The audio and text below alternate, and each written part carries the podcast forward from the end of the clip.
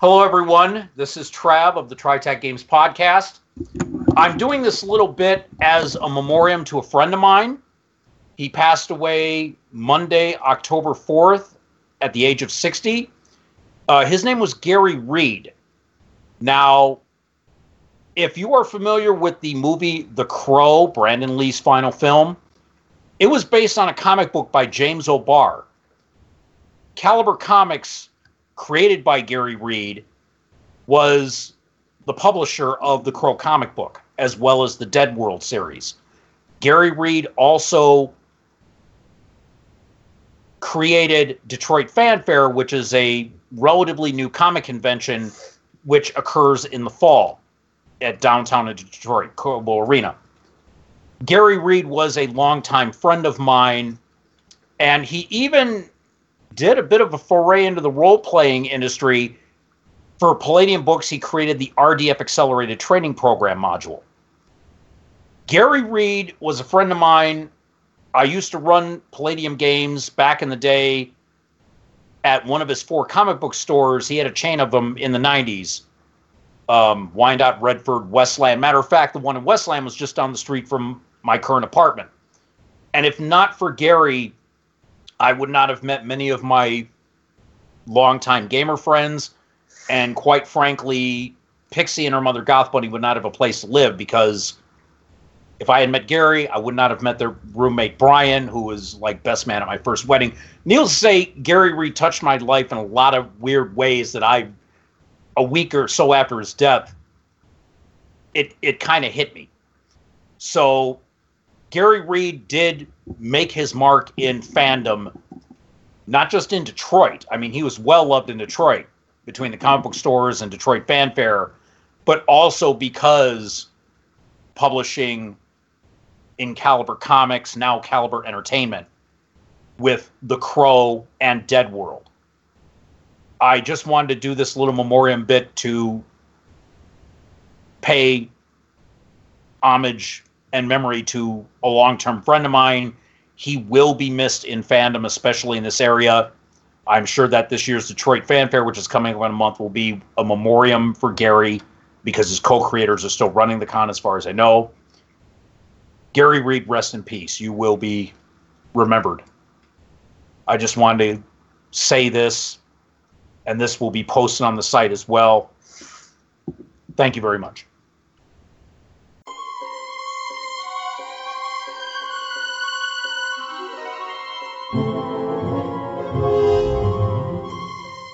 She is, Captain.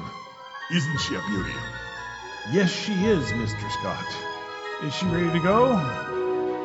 Aye, sir. She's ready to go to the stars.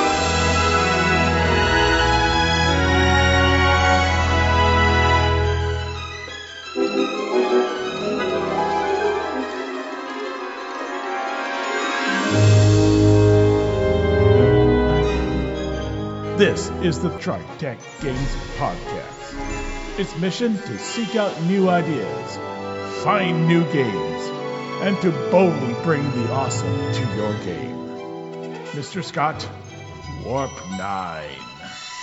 Aye, Captain.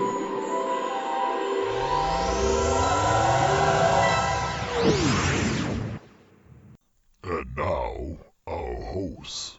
This is Bruce. This is John. This is Trav. This is Goth Bunny.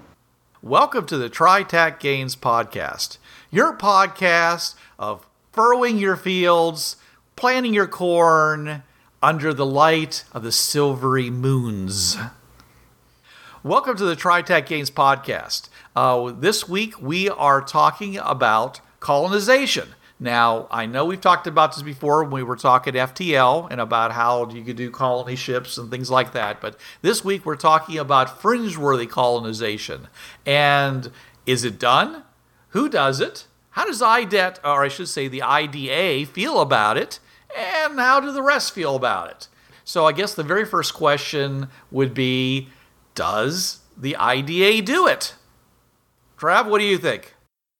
Obviously, this is not something that a game master would have in his campaign until the late campaign. Now, this is 20 years post fringe discovery, just because there aren't going to be enough fringe worthy to go and colonize a new Earth. Now, either through fringe-born, i.e., the next generation of kids born fringe worthy, or through what we call gifting, where you find enough crystal keys to say, okay, we let your kid have it. You won the lottery. Your kid gets to have this fringe key. Make sure he doesn't swallow it. When it glows in his hand, we take it back. Your child is fringe worthy. He will be enrolled in academy at age whatever.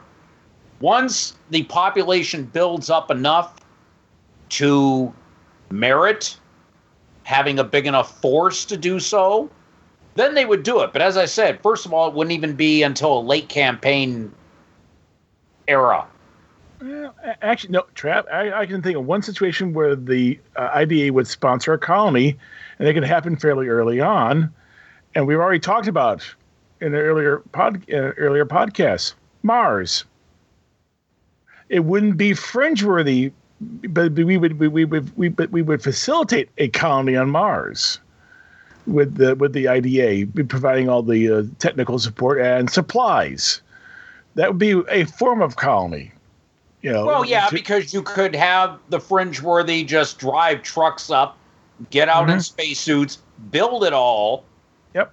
And then when space travel science has been excuse me, space travel science has been augmented enough to make a decent enough craft, then you just send the colonists up the old fashioned way. Yeah. Yeah. And, and the reason I would say is because it's at Cydonia, and Cydonia there is a ruined city. So the colony would have, you know, hey, they're there to strip technology from the from the old ruined city. Really yeah. comes right down to it.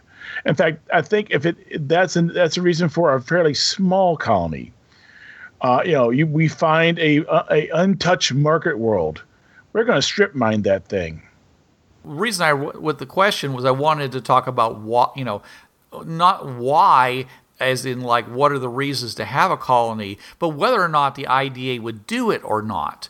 Because there there's a lot of political problems in, in, in setting up colonization. Okay, the, you know, the IDA is sponsored uh, in some way by the United Nations, and there's an awful lot of members of the United Nations who, to whom the idea of colonization is smacks of imperialism, and they have all had a history where they got stepped on a lot by people who thought that was a good idea. Gee, let's see. Africa, South America, Asia. No, we have India. No- they only have a, a, a trillion people there. yeah, yeah, but the well, thing is, but the thing is, a lot of the, they, a lot of them would be overruled by the Security Council, because the Security Council really is the one that controls and runs UNITA. If, if, it comes right down to it, it's going to be the the the core the the, the core nations plus the uh, the three uh, I think the three uh, writers for that uh, for that period. Okay, They're, John. John, let let's John. Let's all let's just get this out of the way. Who are the five permanent Security Council members? Let let's just take a head count. The United, United States, States, Russia, yeah. Britain, Japan, and I think France. Yes, and China. Oh, that's right. Yep, China or no, China, not France. Okay. Yeah. Oh, France, is, France is still there too. No, France is a, is a member. All right. The, the point is that they all are people who have been highly involved in colonization in the past, uh, historically, and don't underestimate the, the political clout of the UN regarding, you know, saying, you may be the guys in charge, but we think it'd be a good idea. We really think it'd be a good idea not to do that. Or they, they would make limitations, like, you know, you know, as to how it could be done and when it could be done. You know, I mean, you brought up the fact, John, that, that yes, you know, there's going to be, if they do colonization, it's going to be small growing, okay? But the real question is, is that, you know, are they going to do it at all?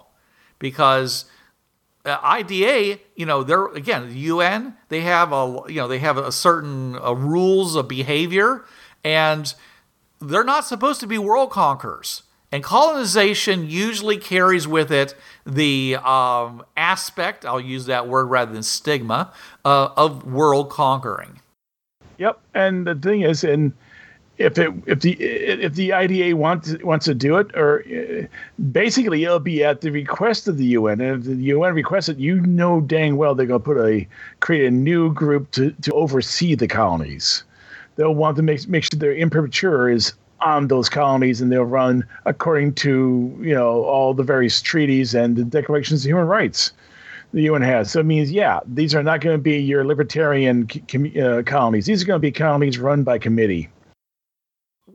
Well, there's going to be all kinds of colonies, John. The fringe-worthy, if anything, if they're if they're if you check their loyalties, their lo- most fringe-worthy are their loyalties to the team, and then to their home nation.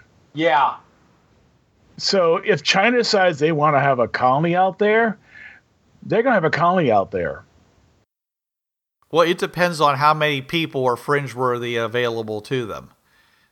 Okay, and that's one of the major reasons not to do it. Okay, and that is is that it takes it takes staffing away from the IDET teams. Mm-hmm. And you have to find at least. I was looking this up. Minimum minimum number of people necessary for a viable colony, and this is making sure no one's got anyone related to each other within, like, say, about twenty generations to reduce inbreeding. It's fifty people. That's actually kind of doable in ten years you could you could do it actually a lot sooner than that. That's true. I mean, with, with with induction, as soon as they find out about the fringe born, as far as you know, the I mean, we already talked about how certain organizations could just create baby factories if they wanted to. So yes, within 20 years, easily within 20 years.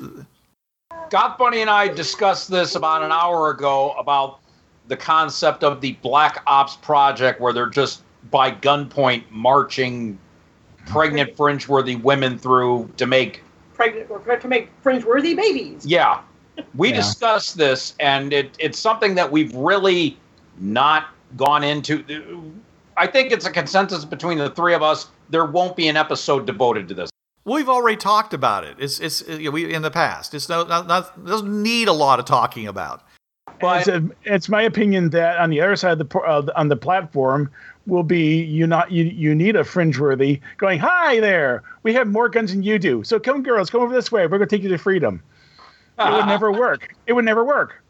It, it, it would be short-circuited by by UNITA by, by United Nations which would simply the simply stand with more guns than than the ASA could put on, on out there. And I'm just not take talking well, the ASA I mean I did mention the ASA would probably do that but yeah. I'm talking other power centers other Eh. They would be doing that out of, you know, and IDET might stumble upon that if they explore the world. And John, you're you're being very parochial. Okay, it's nothing. I mean, any of these organizations, these groups, okay, they could get a team. They could go out to some world. They could, if they have, if they manage to get their hands on their own crystal, they can start making doing their little baby factory out there on the fringe path somewhere where I IDET has no oversight. So, it, eh, people who want to do things always find a way. That's why we still have crime, John. That's why we still have all the things that have been made illegal uh, just thinking about Earth Prime. I'm, you know, this thing about it, as soon as the Khan realizes that pregnant fringeworthy can make can make you know more fringeworthy, they're going through the portal whether they want to or not.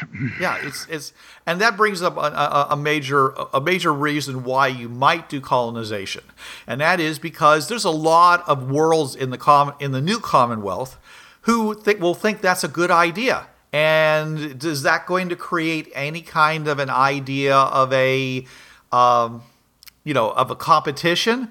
Is there going to be a need to have oversight over this?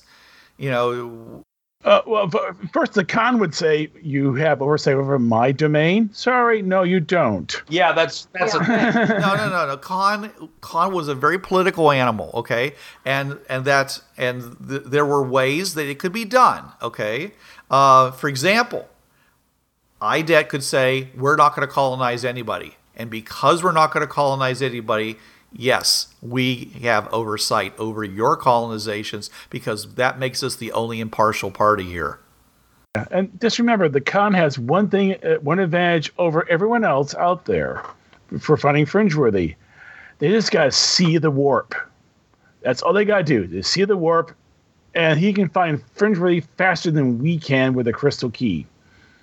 he can overwhelm you know, that oversight with just a, an army, literally. Uh, I, I don't think there's that many fringe ready to do that, but okay, fine. You know, But he, but he, he will, de- well, you know, hey, it's it's it's hard to find fringe worthy initially with, with only with, only with low keys. John, you're mistaking the the word oversight for some kind of a police force. I'm not saying that at all. I'm just saying is is that if if if by any if by any realm of possibility we consider uh, the area around Earth Prime, you know those primary worlds in which you know we consider the six plus and the six minus as being let's say limited territory, then you know there might be a, a, good reason to have somebody to say, okay, this is a good fit for you, this is a good fit for you, whatever, and and try to objurgate that. But the only way that would ever happen is if they felt that the person involved either there was a whole lot of hand you know back, you know hand washing you know each other's backs whatever or one group is basically saying look we're going to be impartial about this so you can trust us to to come up with a fair result. You know because i mean ultimately there's a million billion worlds out there really you know but everybody wants one next to their home world True, uh, yeah, and yeah, and the thing is, people like the Victorians with this sort of go, yes, your oversight is for everything that direction. Everything this direction is our oversight. Yeah, well, you don't want there to be a war out there, but there could be. Yeah, I mean, basically, well, you'd have to approach the approach all the major powers, the the Erders, the the Victorians, um, the uh, who else is who else has got Prime World? Well, basically all the Prime World fringe really, because they actually have more access to the to the port to the pathways. Because John, you know that the first person who gets their hands on a rainbow crystal can, in one night, go around and lock down the Commonwealth, including all the Prime Worlds. Yep. Yeah. Oh yeah, I brought that up. I brought it up last time. Right, and it could happen. So you know, I'm saying is it coming up with a better solution, probably a solution that people are going to want to play. All right, in a campaign.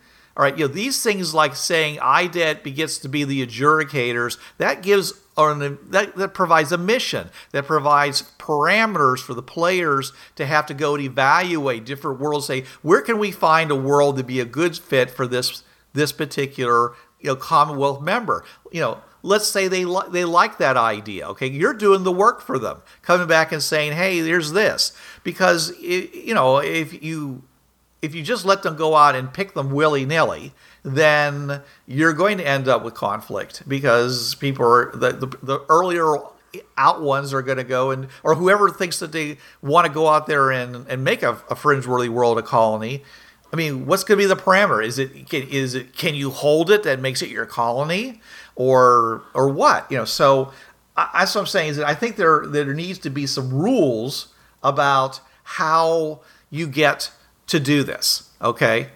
I, I mean, a good example of that is the um, prime world between Earth, between Victorian Earth and Earth Prime. Um, the, the minus, I think it's minus one. Yeah. It's a it's empty world. It is literally an empty world, and it's not, and it, it, from best we can tell, there's no one there. That's actually a prime candidate for colonization. Okay, so in in my book, I have a list here, of course, you know that uh, that that would be appropriate worlds to colonize. Okay, and let's see what you guys think about that. All right, so so the so therefore these are what are called I call empty worlds. One, first one, Meller infested hells. Yeah, not a great place to live. It would. It doesn't matter what it used to be. There's nothing but Meller there now, and we don't care if we kill all of them. Okay, we can go crazy on this world, and nobody's going to complain that you're killing too many Meller. Okay, so that's basically because we're assuming that if it's a Meller infested world, they've eaten everybody else. Don't laugh, Goth Bunny. That's oh, serious. Remember, know, enough Meller can denude a world. We, we figured out that it takes less than a month to, to destroy a world.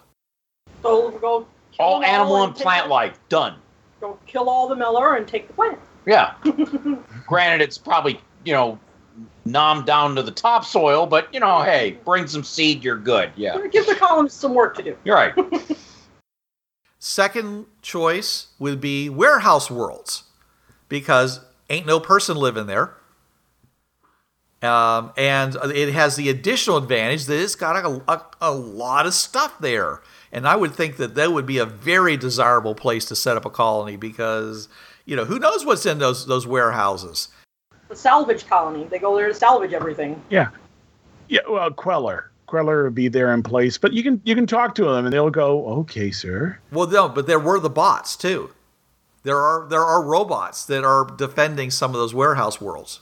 Yeah, it depends whether it's it's a Tremelin warehouse world or a Commonwealth warehouse world, depending what's what's guarding it. If it's a Tremelin, it's Queller, and they'll be very nice and very polite, and get in your way and keep you from doing things until you shoot them. Right, but but again, we're talking about getting into the actual warehouses. But this, the point still is is that you have a world that's essentially empty except for these warehouses. And eh, for anybody who doesn't know what a warehouse world is for, is because uh, in the uh, back when the Commonwealth was in operation, they had this big system that allowed you to teleport anything you wanted to you, so whatever you wanted it. So essentially, I want you know a, a house. Bam, there was a house. Where's that house coming from? Well, it was in one of these warehouses. Uh, they basically manufacture them, you stock them up, and then when people wanted them, rather than trying to generate it out of nothing, they just pulled it out of one of these warehouses and stuck it where it needed to go. Well, now that the big system went down during the Temeller and Meller War, uh, those things are still sitting in those warehouses, and so there may be lots of great stuff in there, or maybe the uh, the ceiling has rotted away and it's filled with nothing but trash. It's hard to say. It just depends on how long you know the. We can assume that most of these worlds have been pretty much left alone. For, but it depends on where the robots are there just to protect it or where they do actual maintenance. It's hard. I'm just saying it's up to the GM to make that decision. But the point still is, is that you have vast areas that could be used for, you know, whatever you wanted to for for for farming, for construction, whatever mining, whatever you might want to do. As you know, and and if the the robots don't like you near the warehouses, you just stay away from the warehouses, or you figure out a way of getting stuff out of it. That's a good question. Were these worlds picked because they weren't very viable otherwise? Well, again, a million million worlds. A lot of these worlds never had anybody on them in the first place. I mean, not viable at all. I mean, you know, it has a breathable atmosphere because there's algae in the ocean. That's about it. I mean, are we talking, you know, bare rock worlds? Well, no, but nothing in the descriptions of them ever indicated that. But yes, that that is, I mean, if you want to put all your um, your warehouse worlds on um, desic- desiccated rock worlds, well, okay then, that's fine. Yeah, nobody's. Uh, the only reason for someone to go there then would be salvage.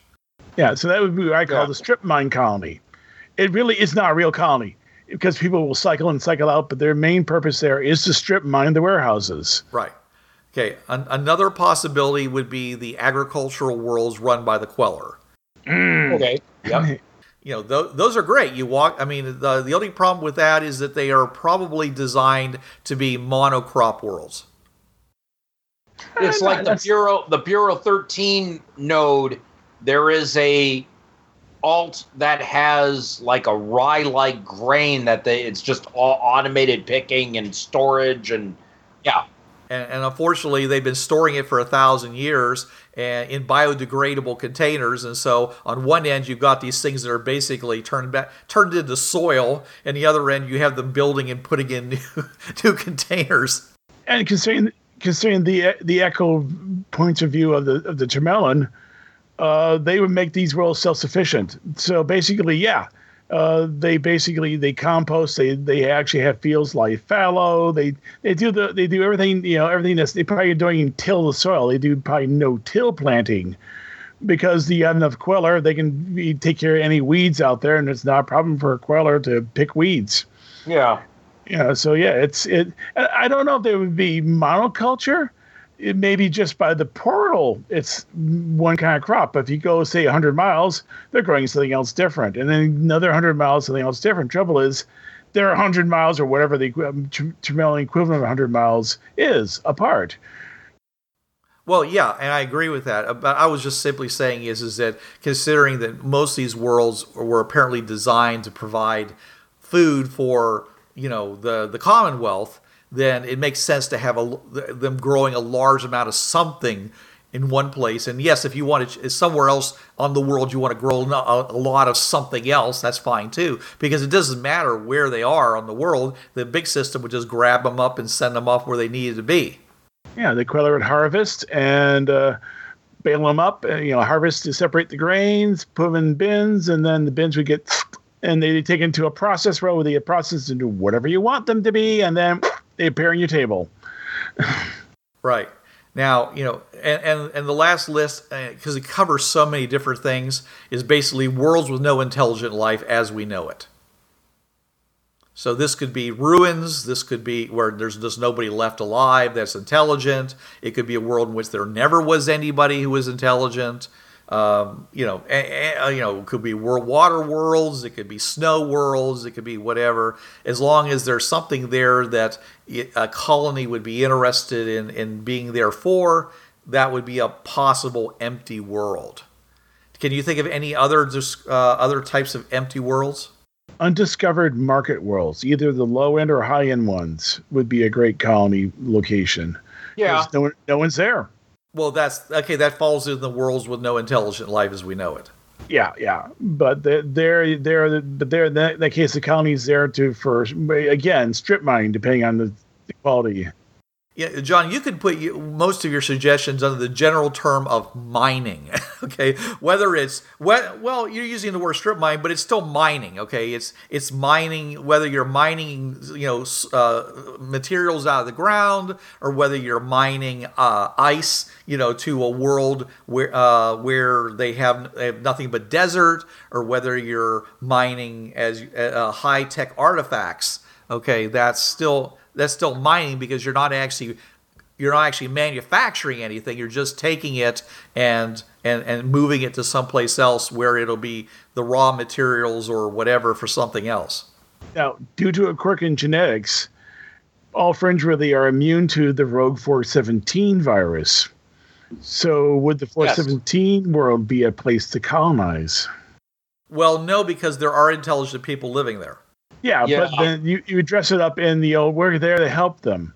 Meanwhile, we're setting up industries and we're, re, we're, we're restarting the factories that fell into decay because everyone died. Right, but that's not creating a colony, John. If you're uh, that, that's what I'm saying is that if you do that, now you're world conquering. Okay, you know that, and and that's and I'm saying if we're going to make a distinction here, okay that's where the line starts getting drawn. This this is what all, all the other people who don't want to follow these rules okay these guidelines would be saying well we're, we're just there to help okay? You know and, and we'll, we'll just send in advisors and of course we never leave.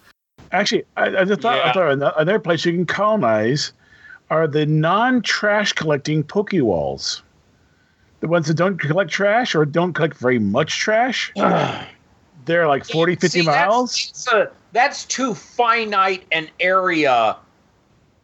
But it's it's great for if, if you keep colonizing and more and more people come after a while you're going to run out of room very quickly. That's why you colonize a whole planet. Yeah you're not going to run out of room anytime soon. Those poke walls are at the most maybe a couple miles long. Well some some are well the the the poke wall by earth is 40 miles in diameter so it's actually a fairly large surface when you work it out. It's bigger than it's bigger than us than uh, New Jersey. If I if I may use an analogy here, as soon as the uh, means of of uh, making everybody fringeworthy is discovered, those poke wall- walls are going to be Fire Island on the Fourth of July. Yeah, or, ret- or retirement villages for old fringeworthy. I'm just saying is that they're just going to if there's something there that's worth having a colony there, you know, then they're going to just get packed because you know, because 50 miles isn't very much to spread around, you know. Uh, and if you if you're making a colony, you are thinking long term. Yeah. Yeah. Yeah. Actually, that does bring up another thing, uh, Bruce. Uh, another place to colonize, and you don't have to leave your node. Those star platforms may actually have habitable worlds on them. They're not Earth, and they may have and they'll have local life, but you'll be dealing basically it's good old fashioned space colonization. Only you don't have to make the trip. in a in a spaceship. Yeah, I don't really see a difference between that and, and what we've already talked about. Uh, the difference I oh no, the difference I see is that they are in fact alien worlds. alternate geology means that the alternate Earths can be just as alien as the alien worlds you go to on the star platform. That's true. Yeah, the two sun Earth is another good example of that. Yeah, where, where there are actually two suns in the sky, and yeah, you need to go out with 2,000 SPF just not to get burned by the UV. Now, one of the things I think might be a really big danger in colonization uh, would be that it might actually create a class structure. You might go and say, hey, you guys, you know, you're fringe worthy, but you're all from like, you know, third world countries or and you're just not smart enough or you're just not educated enough to be, you know, to be let loose with the really high tech or really good st- and be explorers. You just don't have the, you know, we, it's like 20 years to get you up to speed with the rest of these explorers. This is like the episode we did years ago on high tech cultures versus low tech cultures out on the fringe paths, where we had, Yeah. yeah, the caveman, yeah, he just as good at swinging a stick. Yeah, but this guy who comes from the year 2200, oh no, he's a much better explorer because he knows this and this and this. It's that same argument all over again. But the fact is, I, it, but I could see where they could say, but you know, we think you'd be a great colonist, so we're going to go and send you off, you know, to a colony where you can, you know, do something that will benefit the Commonwealth, but you're not going to have to deal with the uh, stressful, changeable exploration uh, career path. Yeah, I mean, Trav, the funny thing is that the caveman has an IQ of 240. The guy from 2200 has an IQ of 140. Yeah, no, I'm not doubted. Uh, we we uh, uh, we made a very good point in the past, and Crab and Trav, I think, was the one who was making it. That yes, I mean those pe- just because you're you know from uh, an 18th or, or 15th or even 1000th year culture does not mean you're stupid. It just means that you have. I mean, you may be doing more with the technology you have than the guy, you know, the the, the um, you know the, the guy who basically sits around on his butt turning dials and, and and and swiping on his devices in the year 2100. Oh, so we- so, so the George Jetsons we don't want. If you're you're not if you're not in a world where George Jetsons are being supported, this might be a problem. Uh, yeah colonists tend usually and and i can go the star trek route here because as you guys know i ran a star trek campaign for a long time on my sunday campaign. And in prime directive d20 modern they list the massive amounts of rules and regulations for the federation to colonize a world. A lot of those could be used here where if you are going to have a colony, you have to have people useful for it. You need scientists, you need agriculturalists, you need technicians, you need you're going to need security because if you go to a world, you may still end up having to deal with the flora and fauna coming after you. You're going to need you know, doctors. And those low tech, lower culture, low, you know, the people that come from the 1500s or the 1300s, yeah, they may not be in the science and tech areas that you need, but you know damn well they're going to be good. We need you to scout the perimeter. And they know how to be out in nature better than anyone. But but can you see can you see that this, however, might create a class class structure anyways? It would. It would create a. It would, yeah. I'm, I'm, I'm seeing that it could, if handled wrong, and it would be because, well, they're Of course it would humans. be. Yeah. Get a caste system, a worker ca- the worker caste, the, uh, The science cast, science caste, yeah, the academic caste, yeah, the leader caste. yeah. So And, and unfortunately, the women cast. Well, I I don't see, I don't see that, John. Why don't, why don't you make your case for that? Well, first, well, let's be honest. If you want a viable colony, I mean, I, I've been actually been reading up on this.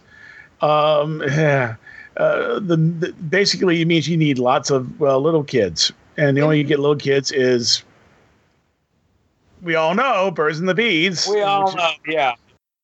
You, you need half of the human race to you know to to to carry those children. Okay, but how does that somehow make a woman's cast? Well, there's then there's this tendency amongst the, amongst red blood ma- red blood males to protect the women the women. The women can't do dangerous things. They gotta stay home, take care of the kids, and to do this and stuff like that. So then you end up with half your half your population relegated to childcare and food preparation. Well, I would say that that would be um, something that either would be part of the culture they came from, or it would be a really stupid thing for the women who are there to allow to happen, because there is no reason for that to happen. As you know, in mo- you know, with with modern weaponry and and you know just with modern uh, medicine and all, because that that's what all that stuff's going to go. Oh, I see in your culture back in your country, they used to do things that way. And the woman just gets pulls them close. We're not in your land now, are we? Yeah. Yeah, that's the number one thing that you have said so many times, John, which is once they're out there on the fringe paths, they don't actually have to follow the rules of the world they came from. Right. That's Yeah. true. Or even or even the United Charter. They become freer. Yes, but there's still, but yeah, but th- there are still some things that that you know. Let's be honest. If you're starting a colony, one thing you want all the pregnant women to do is walk to the portal.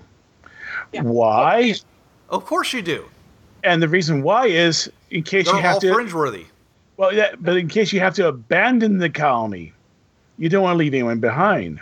Right. Absolutely. That's that's a, a, good reason too. But you'd want it anyways. Why would anybody not want their kids to be fringe worthy, especially when they're they might want to go back to Earth someday or go any of the other worlds that are part of the Commonwealth. We're not talking about taking somebody and dropping them off in the middle of nowhere and say, "We'll see you in a hundred years." They're part of the overall Commonwealth still. So yeah, that doesn't make sense at all. That somebody, uh, uh, unless unless we're talking about a really weird group of of, uh, ex, of fringeworthy who manage to find each other and get somehow get out on the fringe paths and find a world to be by themselves and make sure that nobody goes to the portal, so all their kids are now stuck on that world. I can think of another reason. Uh, it, it's a it's a bit of a bother. So we're looking at, but this happens in the on a colony a hundred years down the road. So it's it's gotten to the point where the colony has sprouted other little settlements, but they're like five ten days away.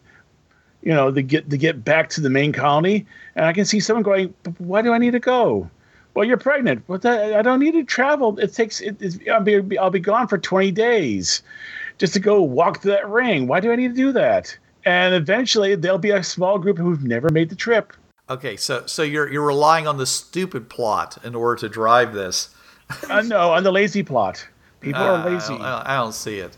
Or they No, I- choose not to. It would They choo- happen. They yeah, it would happen. to have their kids be worthy. Well, like I said, I mean, it's it's obviously a stupid move, uh, and, and yes, there's people that will be stupid no matter where you go, and, and no matter how obvious it is that they should do it. But I can't, that I would can't imagine that being more than a tiny, tiny percentage of people. I mean, just you know, like it's like no vaxxers, you know. It will happen though. I mean, Oh no, or- that's or- not the same thing at all. No, or, or or they're just too busy. I mean, they're busy. Literally, you were talking to the person who's running who's running the uh, running the agriculture of, of the of the colony of this new settlement. She doesn't have time to make to, to, to spend a month away from her work to go walk through a silly ring. And then there would be the rare cases of a woman giving premature birth. There's that too. If she didn't get a chance to make it to the portal. Yeah. Or she doesn't find out, she doesn't realize she's pregnant until oh it's it's eight months now. There's no way that anyone's gonna let her make the trip. Because unfortunately, yeah, because unfortunately at that point, at eight months, you might be viable, and the poor may say, "No, I'm not gonna make a fringe ready." Out you come. I I doubt it. Well, I wouldn't say I wouldn't say a woman in contractions going through the portal. Let's just say that, okay? Okay, okay. Only only in your campaign, John, would these things ever happen. Is all I can say. Uh no, you- you'd be surprised, Bruce. All right. Um. But I agree. There, there would be classes in case. I mean, basically, there would be the, the high techers learning over the low techers because, you know, we've had better education than you did. Well, that's only going to last for 20 years. Well, there's all there's always going to be third world countries um, you know, in on Earth Prime, and they're always going to be fringeworthy found amongst them. So therefore, they're always there's always going to be a ready supply. And as you go into the worlds, um, you know, that are nearby that that are fringeworthy, you know, that are, are, do have people living on them, you know, and finding fringeworthy, then you may decide that you want them to be colonists rather than explorers too, depending upon what their culture is. So, I mean, there's always going to be a, a, an opportunity for people to make a class distinction if they if they're wanting to do that. Actually, I'm thinking of a colony world that wouldn't be formed by UNITA. It's it's these a, a colony world formed by by pirates, French pirates. Fringe They basically, pirates. yeah, they basically decide, you know Well, what? I told you that there are French pirates in this game. Yeah, Fringe pirates. Yeah, and they decide. Someone a group decides, you know, um, this is a hard life, so we, we're we're going to become a Tortuga, Uh, yes. Tuga or and we'll and, and yeah, and we'll deal with Port or Royal. Port Royal, yes, and we'll deal and we'll be the source of supplies for all the other pirates out there, and we'll be a great place for them to go. That's safe for them to come to to spend their money, and sell their and sell their booty. All right. Um, so getting back to like uh, the fact that we have multiple worlds that all you know that are now all wanting to have colonies.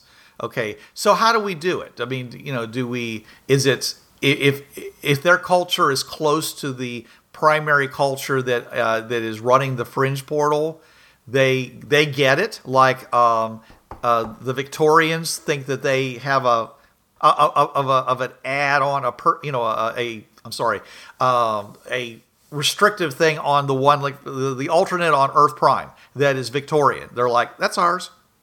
I mean, are are we going to have more like that? You know, with these other worlds, is that is that a something that we want to, allow to happen? Do we is because any world that's like, for example, uh, primarily uh, Catholic Middle Ages is probably going to have an awful lot of choices.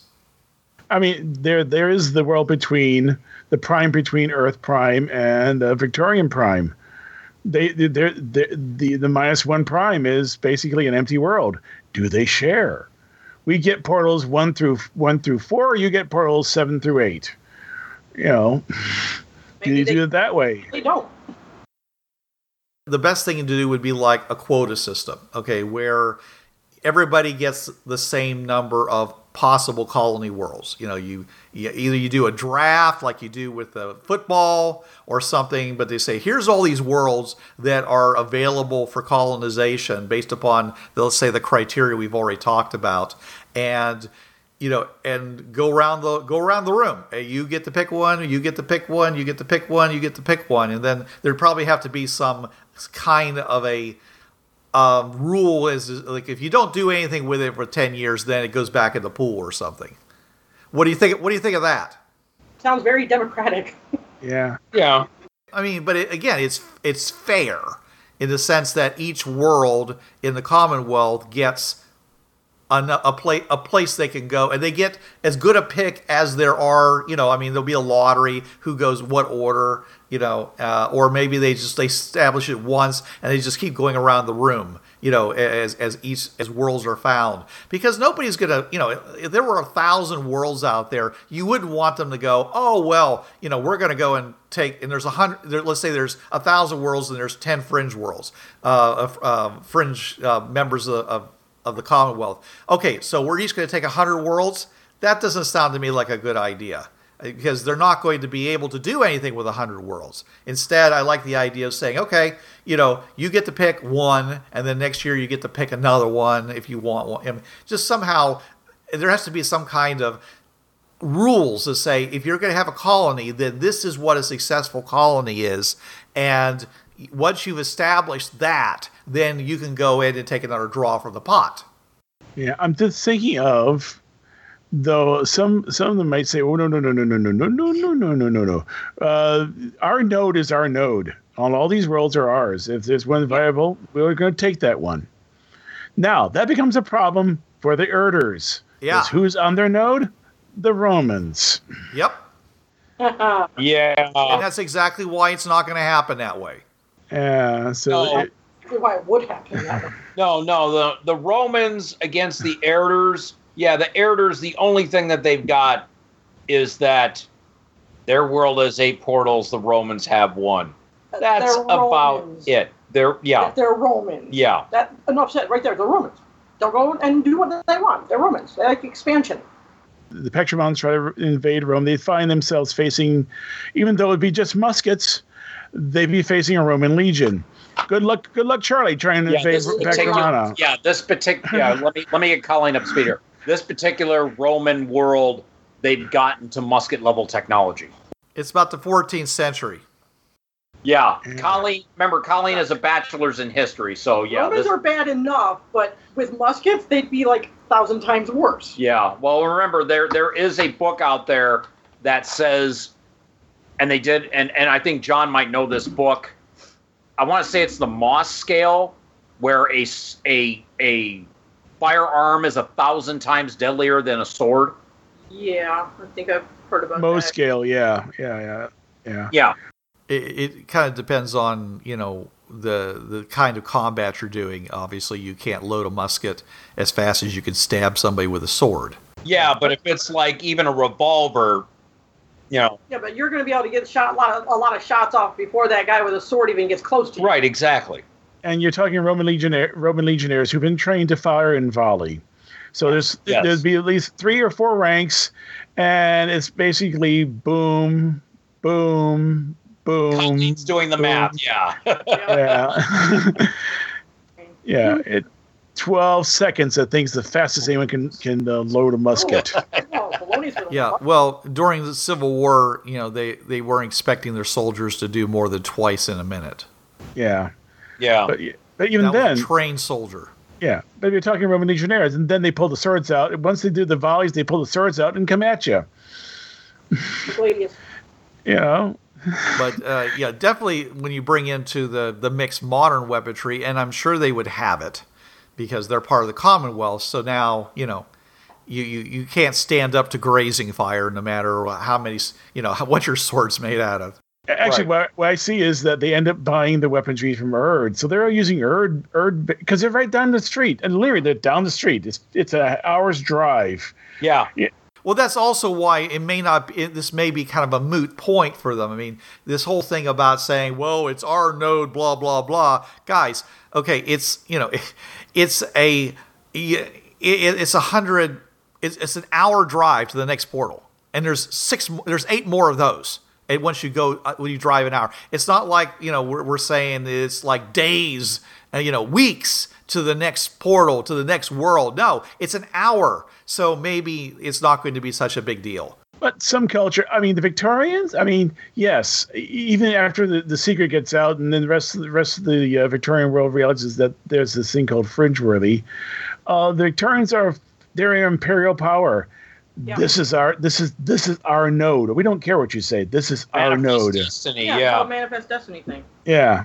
Well, it, again, it's that's up to the GM how they want to do it, you know. And certainly, there's going to be somebody out there saying that. Okay, so whether it's them or whether it's it's the uh, Golden Horde, which also has a heck of a, go- a manifest destiny going for them, and other things, but. You know, so uh, you might uh, you might end, but where you have those worlds where there's more than one on a node, then yeah, what, what what's going to happen with them? Are they going to work it out? Or are they just going to decimate one or the other, and everyone just has to stand back and and and and, and avoid you know uh, avoid their eyes to see that terrible thing happening? I don't know. Uh, Yeah, I mean, it, it- it also could fall under the fact that you also got the fact that the, uh, um, oh, I'm just thinking, uh, you, you know, there's a bunch of the United Nations say, well, no, no, this is our node. It, be- members of the United Nations saying, you know, the General General Assembly going, no, no, no, no, this is our node. These are our worlds. You can't tell us what we can do on on on on the alt uh, alt, alt zero zero plus two, the Victorian Earth, Victorian Earth. That's our world. So I can see some issues rising there, at least in the General Assembly. Well, that's why I think that probably you know, hopefully calmer minds will get together and say, "Hey, it's just a pool of worlds. Okay, it doesn't matter where they are, because not every world you know, I mean, if, if if your neighbor, okay, the next node over, you know, and I don't have an example of this, has six really great worlds, and you have one. Okay, yeah, the guys are there going, yeah, yeah, you keep your node, buddy, you know, and you're over there, but uh, you got six now, and you got one. That's not fair. And the guys, well, you wanted your whole node, I get, I get my whole node and it gets ugly. It, it's it's to get ugly like that, and it's a much better idea for everyone to just come and say, "Look, he says there's a million million worlds out there, and they're not very far away. So we just need to go and from the available pool of worlds, you go and pick the best world for your world, and that's where you make your colony. And and and and and, and that and if you have a trading partner right next to you, how's that a bad thing? I mean, you yeah. So I, I would I would suggest to the players and to the GMs not to go that route, but unless you really want to have a lot of conflict, because ultimately, you know, it's like a game of civilization where you know you have the the you know the two you bring the markers in from one culture and another, and he has the other the other culture, and you go and you t- start taking the guys out because that's how they resolve conflict. At the end of which we coexist. So all you're really saying is is that you're creating this massive interdimensional game of civilization you know, and ultimately we're all going to end up coexisting. But you, but you built that col- you built that city right next to my city. What are you doing? Yeah, yeah, and I'm saying, but ultimately you're going to coexist, assuming that there's equal number of you or whatever. You know, the whole human history belies that they would eventually coexist. No, no, we all coexist eventually. Maybe several thousand years in the future. Well, no, I'm saying look at look at Europe. Okay, you think those borders are there because nobody wants each other's land? It it's they had they learned how to coexist. Granted, the borders shift now and again, but uh, you know, a little bit, maybe, maybe not. Maybe people don't care about that anymore. Maybe you know, it's actually I got I got wrong. It's not the not the Pax on the Erd portal. It's the it's the Golden Horde on the Erd port on the Erd node.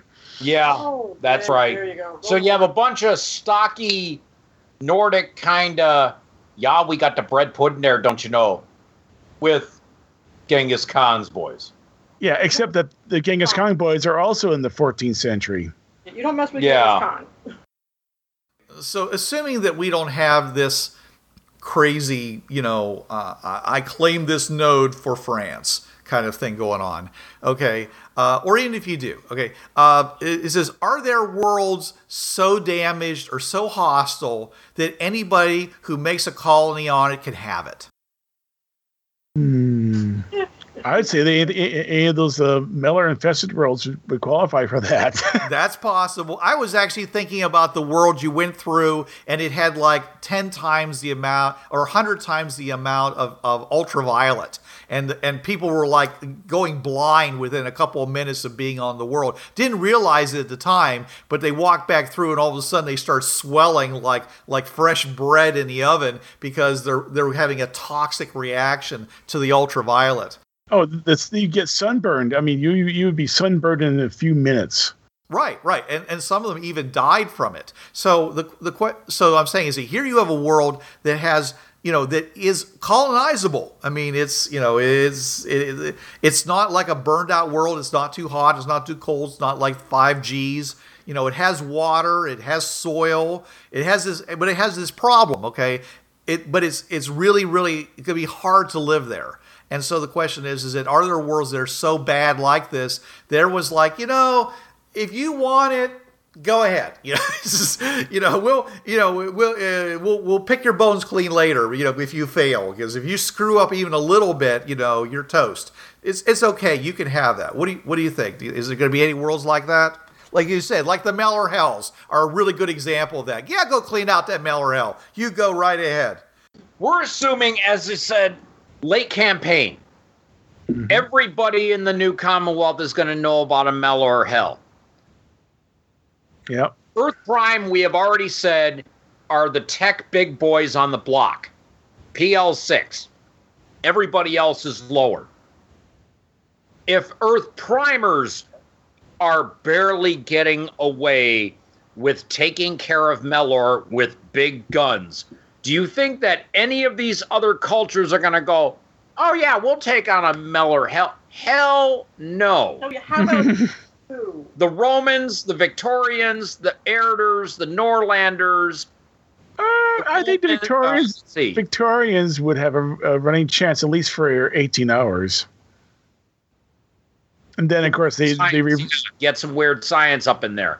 But even even then, they're all going to look and go, "We're not going to colonize a world that's infested with Mellor.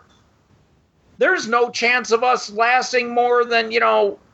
We can't bring that much ammo with us." if we eliminate any world in which there is already indigenous intelligent people as a as a possible place for colonization, the number of worlds that are left might actually get pretty thin.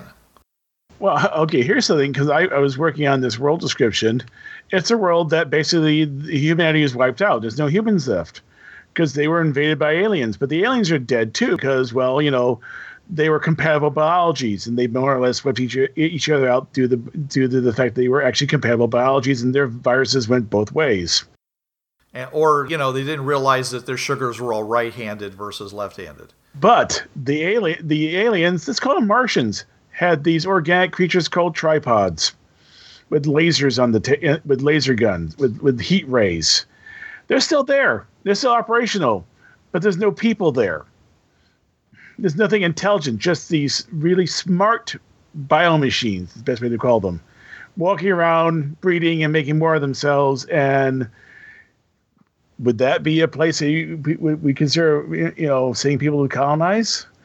Sure. If if there's good reason, like I said, we haven't gotten into reasons why we would colonize. But assuming there was a reason to colonize that world, then it's like you know who's willing to, do, you know, put the work in to actually, you know, to to, to the, the the very upfront work of surviving, figuring out how to survive this world when, you know, in order to to, to claim it.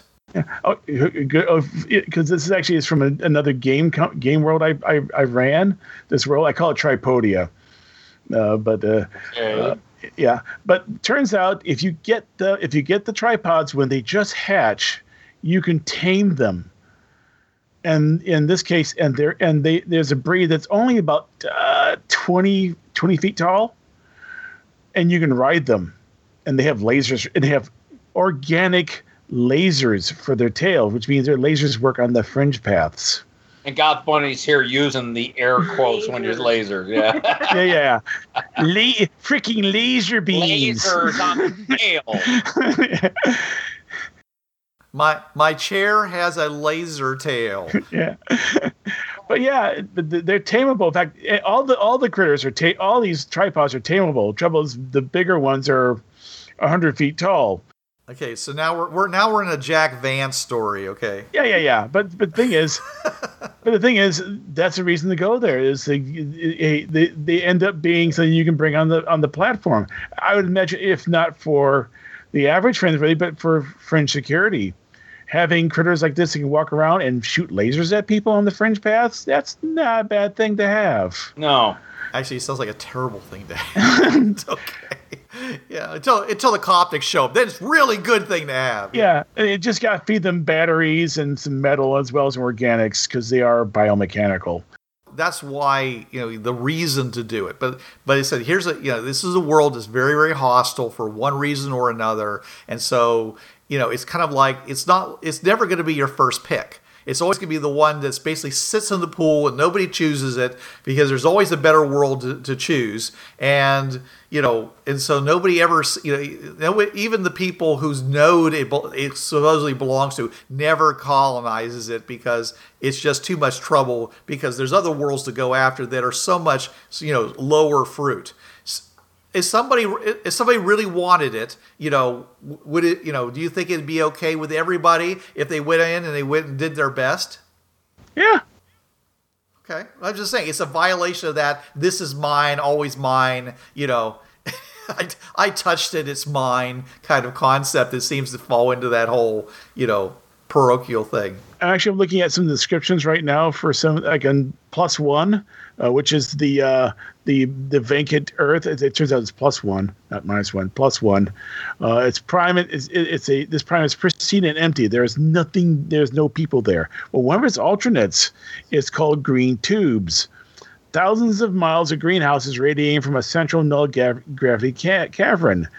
Uh, we see machine tenant crops and flowers, and it's an asteroid. It's basically there's an asteroid, big asteroid, probably size of Ceres, where Earth used to be, and it was turned into a greenhouse. Cool. Yeah, that would be definitely something that people might want because it's already there for them to move in, pretty much. Yep. Just got to deal with the lack of gravity. I'm also thinking of yeah. But but most worlds are going to have a lot of work necessary to get them going. Again, we're we're talking about worlds that are empty worlds. You know? Yeah, I'm, I'm, I'm also thinking of, of one of the various super flu Earths where there was a super flu that more or less wiped out everybody, and the flu's still there. Now, because you're fringe worthy, you might catch it, and then it's a run run for the portal and hopefully cleans you up, or you may, or maybe thanks to genetic flukes, you're not. You, you may you know you may not be able to catch it. So you know, as I would say, Erders would could probably could probably go there just fine because they're technically different human beings because of the fact they come from a 1.2 G world. So they might not be genetically the same. Um, so they might be able to go to a super flu to Earth that other people can't go to. Or 'Cause what we- was the other one? The other, um, the Norlanders. Yes, They, They must surv- have. Yeah, but we, we said that was because they just didn't go south of the Yeah, border. yeah, yeah. That's yeah, right. yeah, yeah. The the the Erders are actually are technically they're humans, but I would say technically because they come from a from a planet that's twenty percent larger than Earth and twenty and twenty percent more gravity. So I'd say they're they're related, but they're probably not exactly human. That's so parochial, John.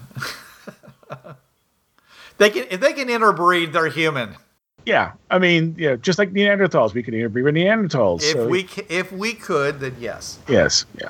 Okay, I'm fine with that. I, I, I mean, I, I was, I, I'm reading lots and lots of anthropology books. They said we got people walking around Earth right now that if you put them in the right clothing, you know, and, and, and took a picture of their bone skeleton, uh, you'd, there's lots of people would say, "Look, a Neanderthal." Actually, I, I I knew a guy. I knew a guy who had the greatest sagittal crest of any person I've ever saw.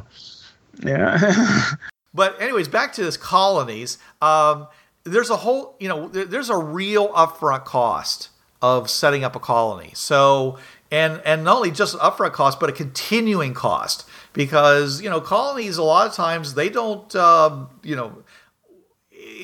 They don't like deliver, you know, they don't pay for themselves in the sense of in, in, in within a year, 10 years, even 20 years. So, you know the real you have to ask yourself who's paying for this okay i mean the world is uh, are they if they're fronting the money okay sooner or later the bean counters are going to get into this and they're going to be like well the first one is like for the glory of russia we will establish this colony. And i've, I've read a book on on the colonization of uh, canada and and and and uh, Alaska by the Russians, and it is just a trail of tears you would not believe because of always trying to get trying to get enough money to do things and and, and having a regime change, having a regime. Oh, having a regime change, that basically all of a sudden the money dries up because that, your patron no longer lives. Okay, and and now you have to con- and they were so close to finding Sutter's Mill. They could have found Sutter's Mill and found all that gold. It would have changed everything. This is Bruce Sheffer saying there are a million, million worlds out there, so go explore them. This is John Ryer saying, "Keep your powder dry and keep those cards and letters coming in." This is Richard Tucholka. Wait you see what's coming next. And this is Trav. There's a reason why it's called gaming. It's for having fun. Yo, brothers, this was the TriTac Games Podcast. You know the drill.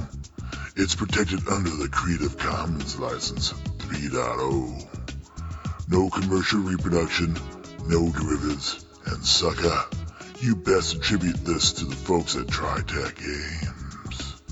And if you don't, we'll be after your sorry butts, cause we're some bad mothers.